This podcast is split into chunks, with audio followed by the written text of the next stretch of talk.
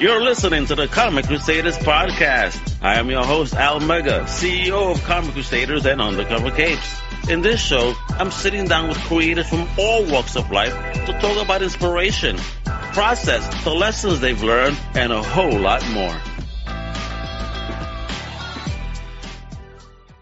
Wepa, what up, mi gente?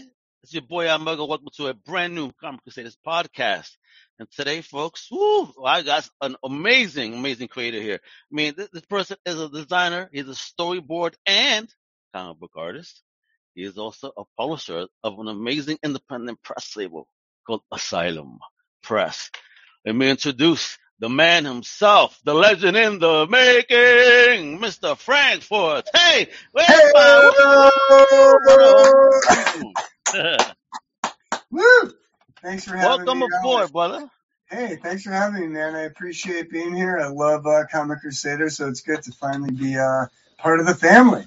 You know? Yeah, you've been a part of the family once you started making even books and even before that, because you've been kicking ass in all domains. We're gonna get into that journey right now, folks. You know, you won't believe the journey Frank's been on.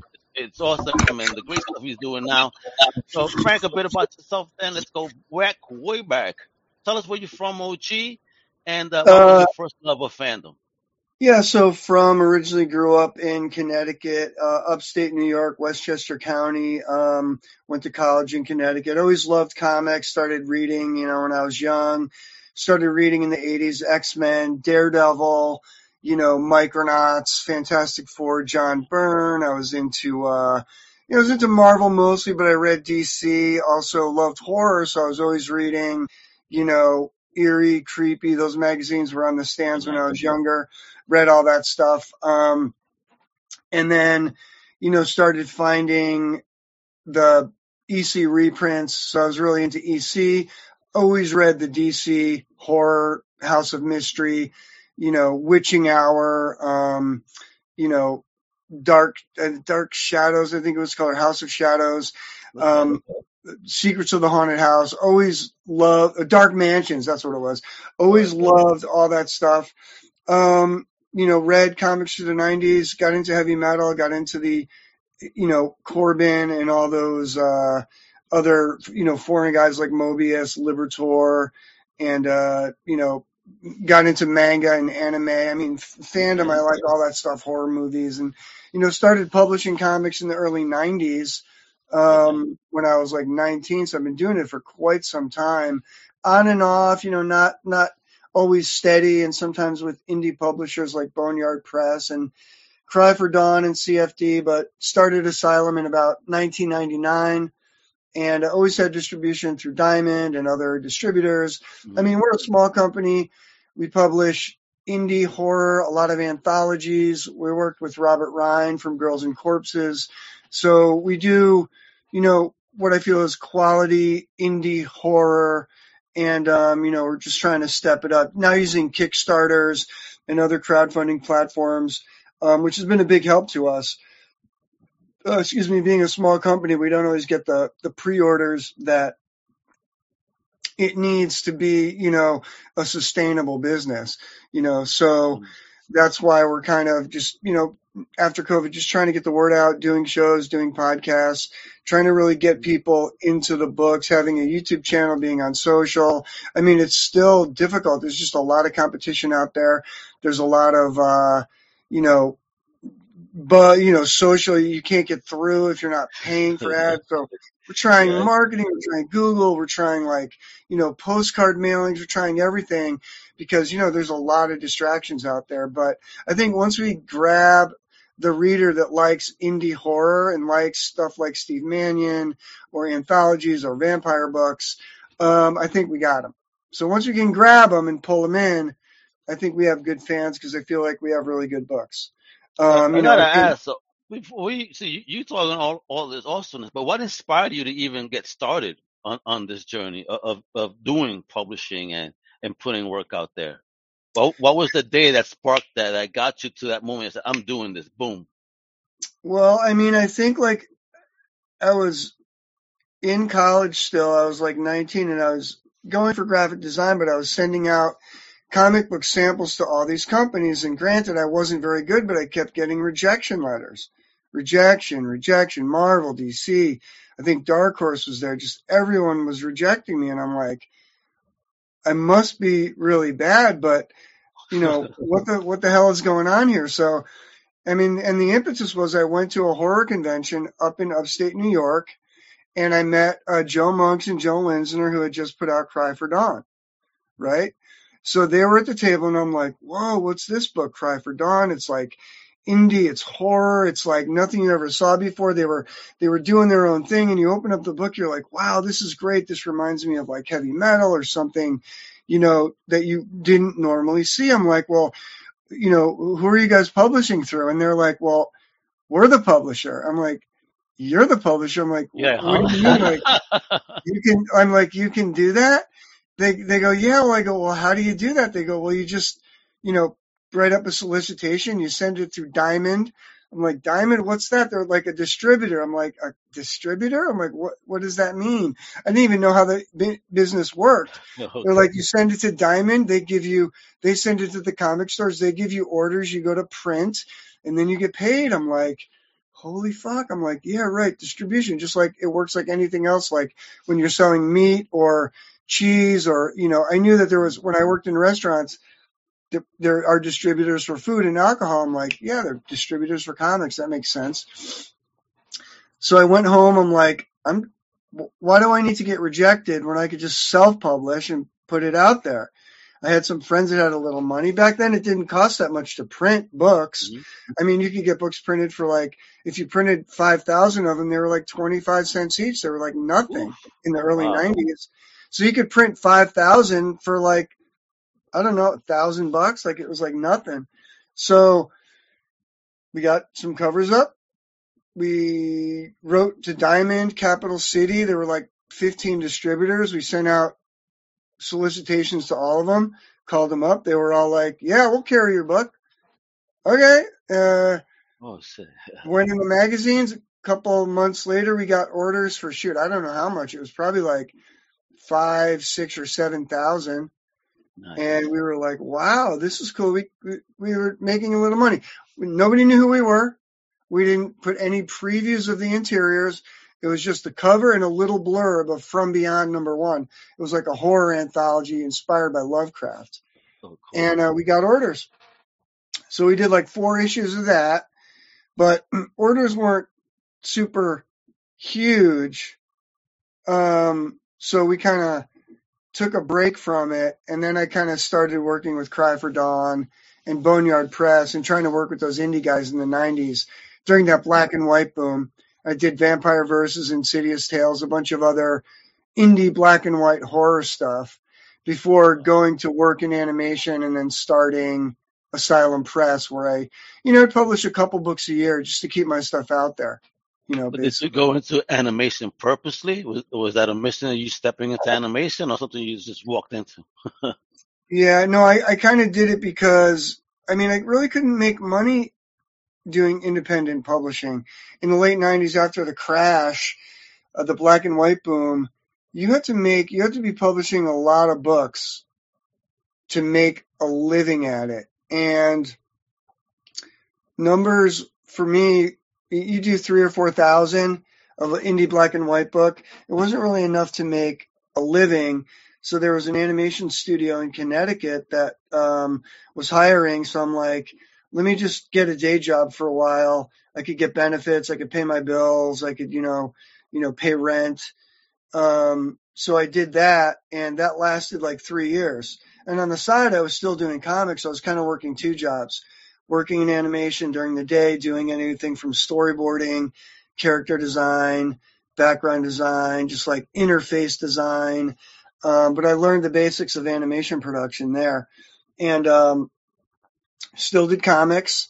And then when that place kind of, they didn't go under, but they got rid of the 2D crew, and I was part of the 2D crew, and they more went to CG stuff because they were like, uh, I guess what you would call edutainment, CD-ROM stuff. Mhm. And so I got laid off. That's when I moved to Queens. Took some classes at S- SVA and Art Students League, tried to get my skills up. Um, then 9/11 happened, and New York was crazy at the time. So I just said, well, if I want to work in animation, LA is the only other place that has the studios. I had a couple people that moved out. They said it was cool. I just packed up my shit, went to LA, and started getting work. yep, and started getting work in animation, doing background design. Um, met some people, at some classes at different places from, you know, Disney artists, DreamWorks artists. Kind of got my skill level up to be storyboard a storyboard. I did some flash animation, character design, background design. I kind of did a little bit of everything, and um, you know, still doing comics on the side. I still published all through the 2000s. You know, one or two books a year, and um, you know, I, I got cool jobs. I worked for places that you know, Renegade. They did stuff for Cartoon Network. I storyboarded Ooh. for low budget horror movies. I worked at DreamWorks. I worked, you know, at Bento Box, who eventually did Bob's Burgers. That's how I worked on that show. Hey. Worked at Sony on the Emoji Movie. Worked on Insidious, The Last Key. Ooh. So I bounced around between animation and live action film doing oh. storyboards well, while doing cool. comics. It, it must have been a dream job being a fan of horror to get you know in on an East an Insidious movie. yeah, it was very cool because I really always wanted to work in in horror movies when I first came out there, but it was a really tough nut to crack to get into live action. And it was easier to, to work for the animation studios because you could just walk in, drop off a portfolio, you know, have them call you. In live action, when you get out here, you realize it's very scattered and even though there's studios, it's hard to get into. You got to try to network within this um, animation production or this live action production network of people that are like producers, directors, UPMs, art department coordinators, you know, production managers, and it's all this this group that you kind of meet either being on set or you get introduced to and then they have your name and then they call you. So it's a little harder to get in with that crew. And I did, and from time to time I get calls. So eventually it led to Insidious. I worked on Lovecraft Country. Oh, nice. I worked on um, The Nun 2 recently, Conjuring 3, um, a, bunch of other Blumhouse movies. So cool. yeah, it was cool. Definitely. Oh, that is so fire, yo. All right, so then, then here we go. You, you you do your publishing press. Let's bring this, this beautiful website up so we can start seeing yeah. some goodies. so you're doing your publishing press, right? So what what's your thoughts? How did, did did you do it all dolo at the beginning, or did you have a, a, an artistic team already built in, or was this just a solo project? Pretty much did most of it myself. Like the first books we did were uh, Vampire Verses and um, Billy Boy and Hex of the Wicked Witch. So these were like early titles that we did, um, like Hex of the Wicked Witch. That was one of the first titles we did. It was like a black and white horror. Then we did uh, Vampire Verses, which was first at CFD. That's the first printing. Mm. Then we did it through Asylum Press. Then we did a book called uh, Billy Boy uh, that's not on here. Insidious Tales was another one. Um, so it was mainly horror, but I did all of it. I mean, I did the typesetting, I did the pre-press, I sent it to the printer, I, you know, made sure the books were in stores, I did the invoicing. Um, it wasn't that much. They wouldn't do that many titles, but eventually I would maybe hire out freelance some designers and, okay. you know, I would publish other people's stuff here and there, or I'd get people to work for the anthologies. I worked with Robert Ryan from Girls and Corpses, and then uh, found Steve Mannion's book, and people would send me stuff through the mail. Hey, you want to publish my book? I took on a few books, but you know, it was never that much where they were all that profitable. It was kind of like mm-hmm. we'd get the books out there, we'd do the numbers we needed to do to make a little bit of profit, and you know we we'd have the titles out on the stands, which is really what I wanted, you know.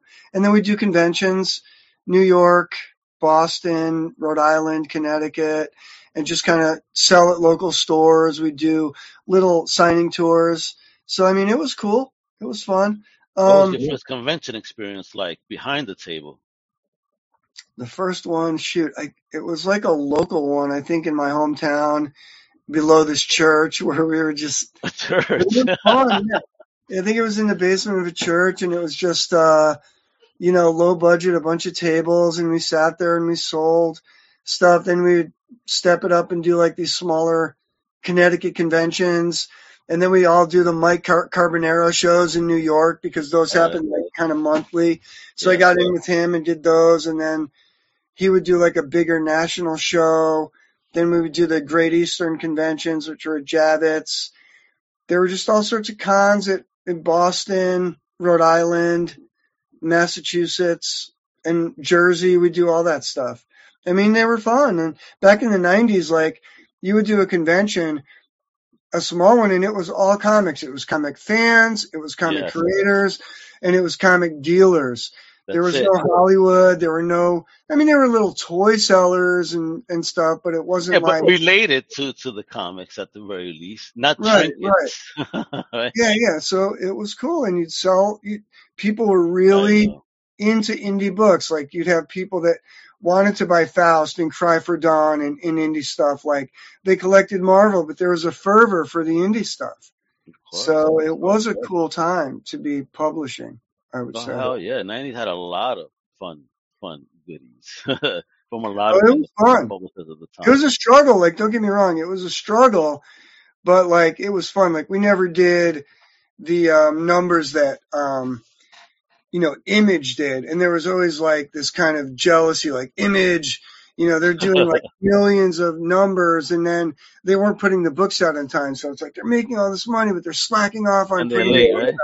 so it was like, the, it was like, oh man, like you guys could have the golden goose, but you're not putting the books out. Other than, of course, McFarlane and Eric Larsen, like always put their books out. Like you Yeah. could see there's on like number 300, so they never defaulted.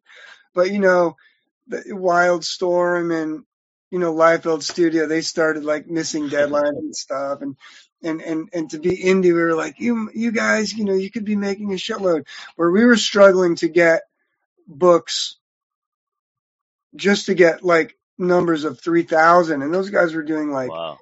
500,000 to a million on some of Yeah, those books. easy. Yeah, Crazy. easy. It's Right crazy. back then. Yeah.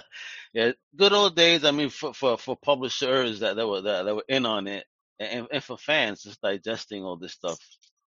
A lot of them that were saying back in the day, oh, they bought so many copies they made fun of. Actually, they might make out okay after all. For the current industry, the way it's going, you know, for, for back issues is insane. Well, yeah, for I mean, for lower print runs, if it's a rare book, that is going to make it more valuable. Like Spawn number one, Death of Superman, those books aren't they don't go for that much, right? Because there were so No. many of them. But you know, Walking Dead number one, or Faust number one, or Cry for Dawn number one, Yep. um, Crow number one. Crow number one, you know, they're valuable if you can find them. You know, Oh heck. I wish I could get my hands on nice Crow number one in, in the wild. I mean, all our books like Hex of the Wicked Witch, Vampire Verses maybe did a 10,000 print run at one time, but for the most part, three to 5,000 of most of our books, you know, so that's not really that many. Gotcha. So, so t- tell me what you got here. What's up on the offerings for Asylum now? Because I know Yeah, we got I to mean- speak to Steve Mannion the other the other Right, day, so- and that was dope. yeah, yeah, he's great, right? He's a great, uh, creator. He's always got stories. He's like out there and he's just into his books, right? So, Oh yeah. Yeah, for one thing, um, Fearless Dawn is Steve Mannion's book. There's a number of titles that we have out. This is the new one. We're doing a set of enamel pens. And Oh, Fearless nice. Dawn, The Bomb, which was originally published as The Bomb as a trade paperback, uh, but it was never published. That's her origin story, and it was never published in comic book form. So Fearless Dawn, The Bomb is a four issue miniseries telling her origin, and we wanted to do it as a comic to just get it into stores to get more people into her and the character. So that's the new one coming out. It's like four covers and a signed edition. Um, as you can see, um, I mean, the work is just great, right? Isn't it? Oh, yeah, I'd love I it mean, so much. Steve Mannion just doing his thing, classic pen and ink style. I mean, no one does this anymore, and it's crazy and it's goofy, it's Mhm. wacky, and it's well drawn, and it's just fun. It's like a fun book because Steve Mannion, I mean, he has so much fun doing it. It's just over the top, fun, you know, superhero action. I Yes, love it. I love Over it. the top fun, and it is in the art style, man. it Reckons back in the day, you're right. No one, no, no youngins are doing in that style. Not doing this stuff. So this is another book we just put out, Fearless Dawn Shorts. And here's some Sure. samples from that. This is a one shot. This is more recent stuff. And you know, it's just Steve Yo, writing, drawing. I mean, look, he he writes and draws everything. This is a fully drawn page, no Photoshop. Oh, yeah, Pencil. coloring was so nice. The shading on it. Now, this is colored in Photoshop, but he likes working in different styles. Yeah. That's fully painted, drawn. Wow. That's Photoshop. But look at that stuff. Yeah, man. Did he show you any of this stuff? You saw some of the stuff, absolutely.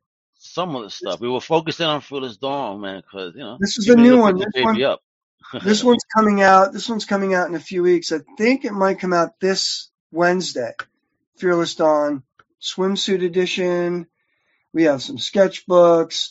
This is Chibi Finale. This is an older one of the black and whites that we did. I mean, look at Yeah, I this was stuff. telling him, it's, it's that, that's tattoo art to the core right there. So many of these designs I could see. It's a little underground. It's a little Wally Wood. It's a Oh, little Mad oh, Magazine. look at that dog.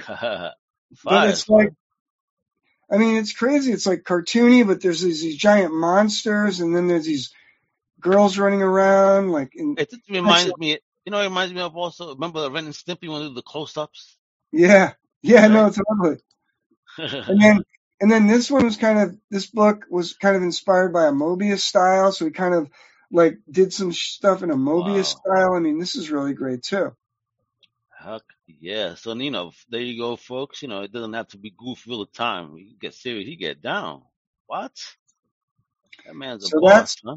that's one of the books. Vampire Macabre is another one of our titles. This is one of my titles, and it is these pages have been colored. I got to update them, but it's an anthology of vampire tales.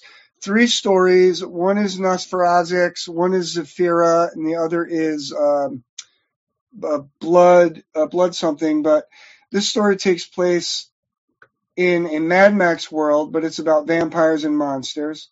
This story here is a short story about vampires who take over a castle and suck people in to uh, give them a tour, a wine tasting tour, but then eat them.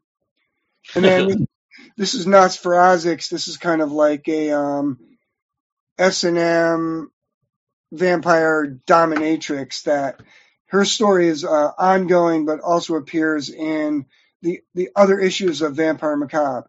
I mean, we have Zombie Terrors, which is a Hmm. zombie anthology book. Uh, Warlash, which is like a, um, and here's another Mannion story from War. Warlash is kind of like sci-fi. He's a armored warrior of justice in a post-apocalyptic world. And this is a story that Steve Mannion did for us years back. These panels, yo, I love them. The usage, the, the, the page layout. Uh, this is Dwayne Harris doing a Warlash story. Folks, look at these pages. Beautiful art. My gosh. These look fantastic. Cool stuff, right? Right? Oh my gosh. Everything. The So coloring, the, the, the lettering. The lettering's good too, right? Heck this is yeah. another and sometimes I was working with a lot of these foreign guys that like this guy's from uh, I think Poland or Croatia. Um, they just draw in a really different style, like a heavy metal 2000 AD, and I just kind of give them a plot and let them go with it. And um, Mhm. these guys came up with um, let's see, it's uh oh yeah, Jovan and Riss Sekulowski. They just kind of came up with this story, and I was like, dude, this is great. Let's just go with it. I gave them the villain and the storyline, and they just came up with it. So that's World Life and That actually has two stories in it. Um, Undead Evil is another story that is coming up. It kind of is H.P. Lovecraft meets voodoo, and um, we're just trying to finish it to uh, bring it to Kickstarter. But this guy Nenad Gusunja, he's a talented artist from Croatia. I mean, just look at that stuff. Yo, Bizarre and twisted, right? fire, fire. How the hell do you find this amazing talent? They they just submit this stuff to you? Wow. Um, I find it like all over the place. Like, and this is some of my stuff from the '90s. Actually, I actually do draw when I can. oh, that's fire. Look at that. Look at the poster. It's some old '90s stuff.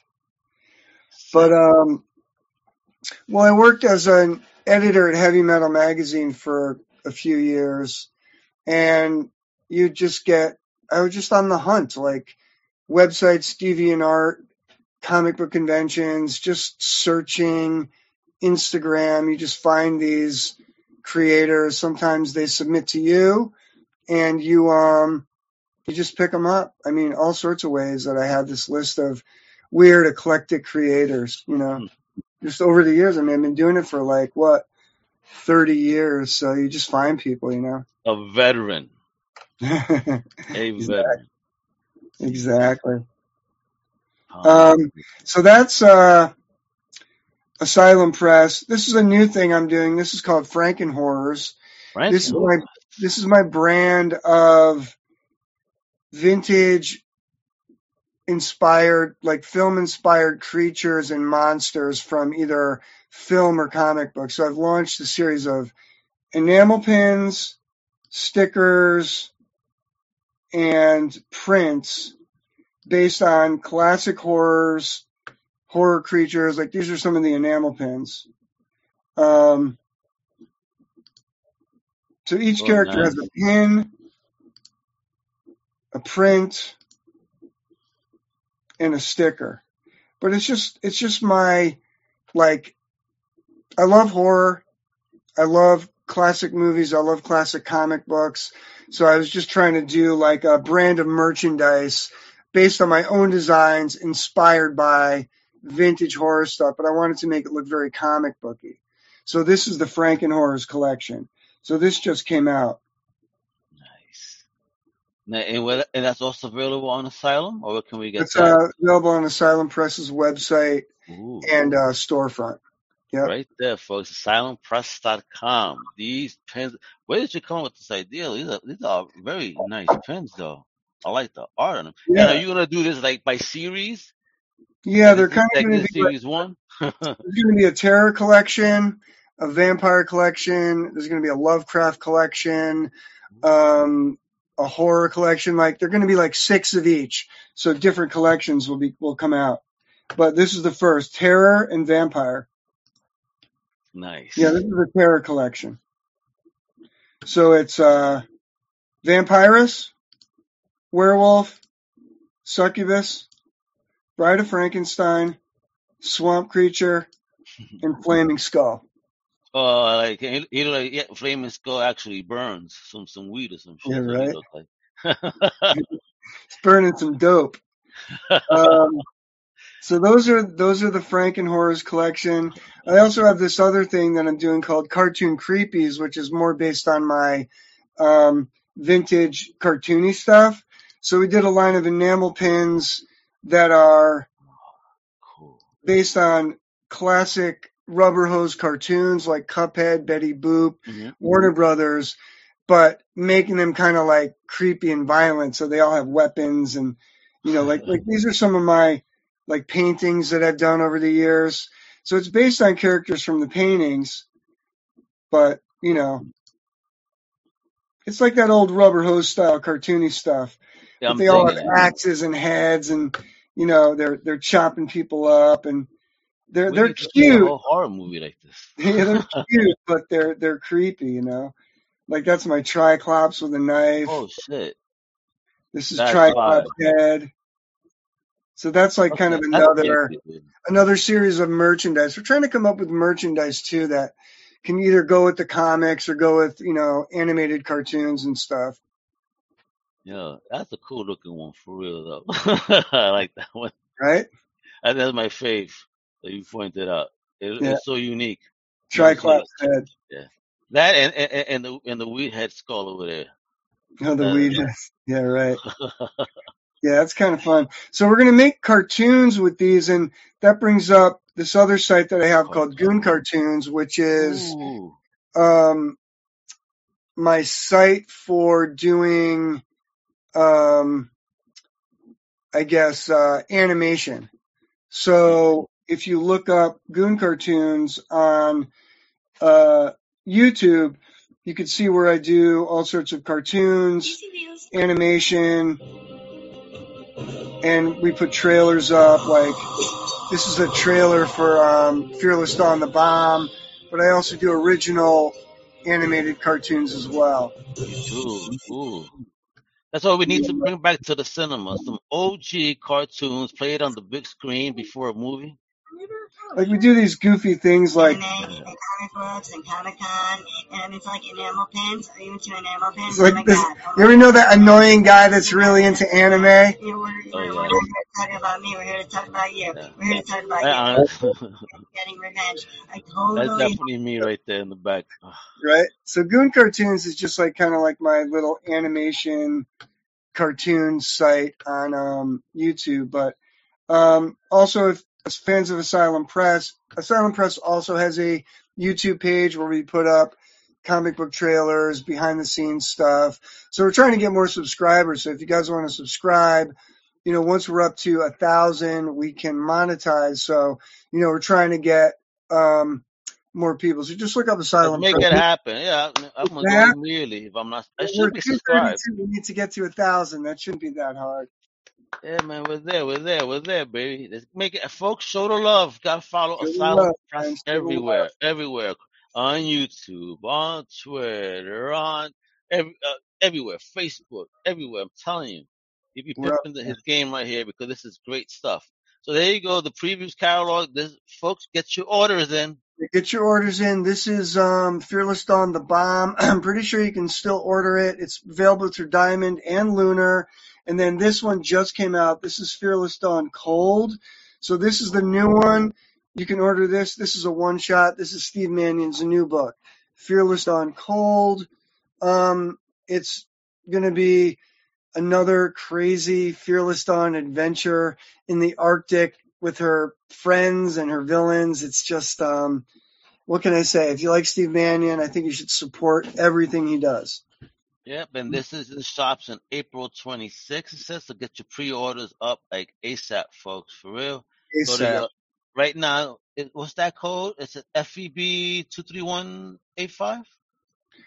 Um, yeah, February two three one one eight five. I mean, you could just go to Previews World or your comic shop and just ask for Fearless Dawn Cold. They'll have it in their system. And um, the more people that pre-order it, it's better for us because then comic shops start ordering more for the racks if they see there's a lot of hype for it. Oh, please do support indie folks. Very important. These creators are the future, bringing us also a different taste of comics. That's right. Right. So instead of complaining about the other other ones, you know who I'm talking about. See, support indie like Frank. You be happy with a smile your. You ain't gonna complain about shit. All right. Love it, Trust man. me. You bring home an Asylum Press book, a Fearless Dawn book, Vampire Macabre, you're going to go home happy. You're going to like the story, you're going to like the art. It's a low print run, so you know it's going to go up in value. We're not printing uh, 200,000 books. It's guaranteed to have some increase in value. Have, have you held on to any of your OG releases? Do you, do you have like your own personal oh, stats of oh, your stuff I have, all of them. I have all of them in boxes somewhere in the garage or under the house or something. I mean, I try to keep, you know, a box or a half a box because you never know. I'm like, oh, when I'm, you know, 80, are these going to be worth a thousand dollars? You hope. There's some of them are going up in value, but yeah, I mean, not not as much as I thought, but you know, there's some value there. Again, you- they want to throw in those variants with some big names, and that, that's what fishes those, those, those speculators and everybody else to make noise. Apparently, Oh, totally. But, you know, well, we don't want you to spend all that money. 'cause, you know, just support it as this, folks, because this is dope anyway. And you get variants by by by the teams themselves right there. Fire shit, yo. Yeah, I by definitely dig it. Yeah, the variants, you know, the variants help us, you know, raise a little more money. And, you know, people like collecting variants. So there's always, you know, that whole, you know, a variant might have a lower print run than another. I mean, I mean, collectors like the variant covers and it gives us a chance for Steve to shine or have different artists do different books. I mean, look, variant covers started in the 90s. Um, I don't think it's going away anytime soon. Oh no, it's not. Uh, one of my friends had a, a, a rant blind at him. Uh, he's like, "Why so many covers? He, they they release like twenty five covers of one thing. You know what I mean? like, please stop. My ch- my my my wallet can't handle it. yeah, 20, 25 is a lot. I mean, we've done four and we do a signed issue. I think it's cool to do a main cover, a B cover, a sketch cover, and then a virgin. But, you Yeah, know, then people like metals and like variants and like chromiums. And, you know, what are you going to do? If the market, if people want those, you know, in the market's there, I just, I just want people to buy the book, at least buy one reader copy and tell me you're reading it and enjoying the story and not just buying it for the cover. That's all I ask, you know. Oh, uh, uh, absolutely. So, are you gonna be at any cons? You know, because you know, con Yeah, cons are kicking off. So, what's what's popping? Where are you gonna be at? Anyone out in California or SoCal, I'll be at Pasadena Comic Con on January 29th, 2023.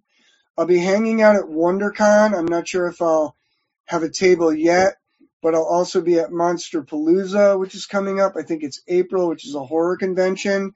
I Monster Palooza? Monster. Palooza is a really good good horror convention out in Pasadena. It's one of the best out here. Um, I think I might be set up at Alien Con, which is all the guys from Ancient Aliens. Oh, cool. You're gonna be hanging out with them? I think I might have a table there. I did it before. It's a pretty good convention. Cool. And um, Comic Con San Diego, I'll be at too as well. Oh, best. You're not coming to the east. You're gonna stay on the west.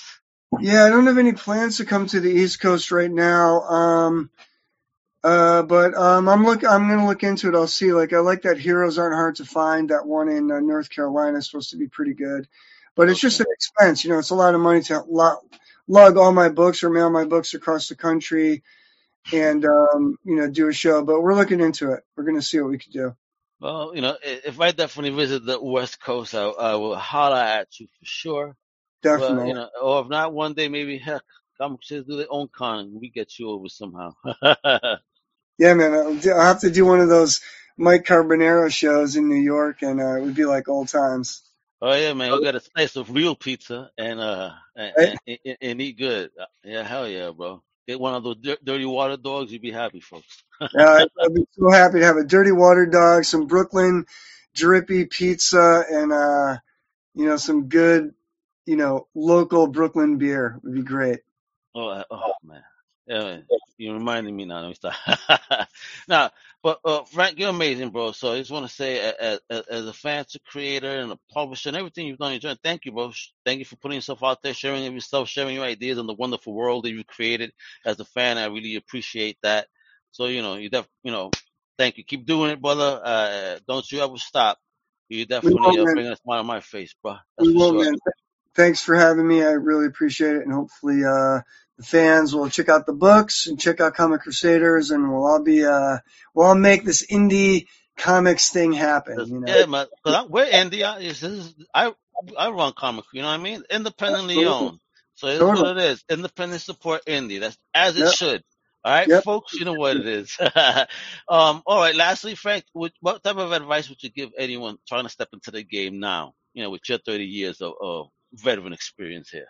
I mean, you know, it depends on what you want. Do you want to be someone that works for the big companies like Marvel, DC, and get a paycheck and, you know, work on these iconic characters? If that's the case, I mean, you just have to have, you just have to step up your game. You have to have a really good, you know, style and know how to storytell and know how to, you know, transfer a script and make it cool and dynamic. You know, if you, if you don't have that realistic or dynamic style and you just want to do your own thing, but you could still do stories, I mean, just putting a book out there, doing print on demand, Kickstarter and Indiegogo and Crowdfunder and Zoop. These are all places where you you don't need excuse me you don't need to um, have a publisher or distribution. You could just start by doing it yourself and start doing conventions and comic store appearances. I would say just get out there and start doing it. Start making your books. You know, you can make it happen if you have the uh, the inertia and the energy and the uh, the wherewithal to do it. You know, you don't have to be all that great or perfected, or your style doesn't have to be, you know, all that finalized. Just get out there and start writing and drawing and creating, and and you'll find a fan base. You know. There you go, folks. This is a vet telling you what it is. He he been through all parts of the journey, so he know he's telling you. All right, so you know, listen up. You know, build up your craft, and you know, or if not, then just you want to be that publisher, get your stuff out, get it done. Just work, work, Get it done. work. Get her Yeah. done. Get it done, baby. That's what it is. So again, thank you so much, Frank. You're the big homie. Again, I've been showing this off every once in a while. You got to go here, folks, on all over the socials. 'cause He locked it down and he made my life easy. Follow Frank everywhere at Frank Forte Art. All right, and it's also below where you could click it, make your life easy as well. Go follow Asylum Press everywhere at Asylum Press. All right, everywhere. All right, all over the socials. And go go visit the asylumpress.com website right now and start clicking away. Pull out that wallet. You saw all that crazy goodness he got. Those pins, those books, them everything. And then go check out some cartoons as you wait for those packages to arrive. All right? You know what it is. Thank you again, Frank Q Rock. To my people that's tuning in, God bless. You know what it is. Appreciate ya. Hasta la próxima, mi gente. Wepa! Thank you for listening to the Comic Crusaders podcast. If you like the content, please subscribe and turn on notifications. Also, please visit ComicCrusaders.com and our extended podcast family over at UndercoverCapes.com. And also make sure to download the Comic Crusaders app on the Google Play Store today.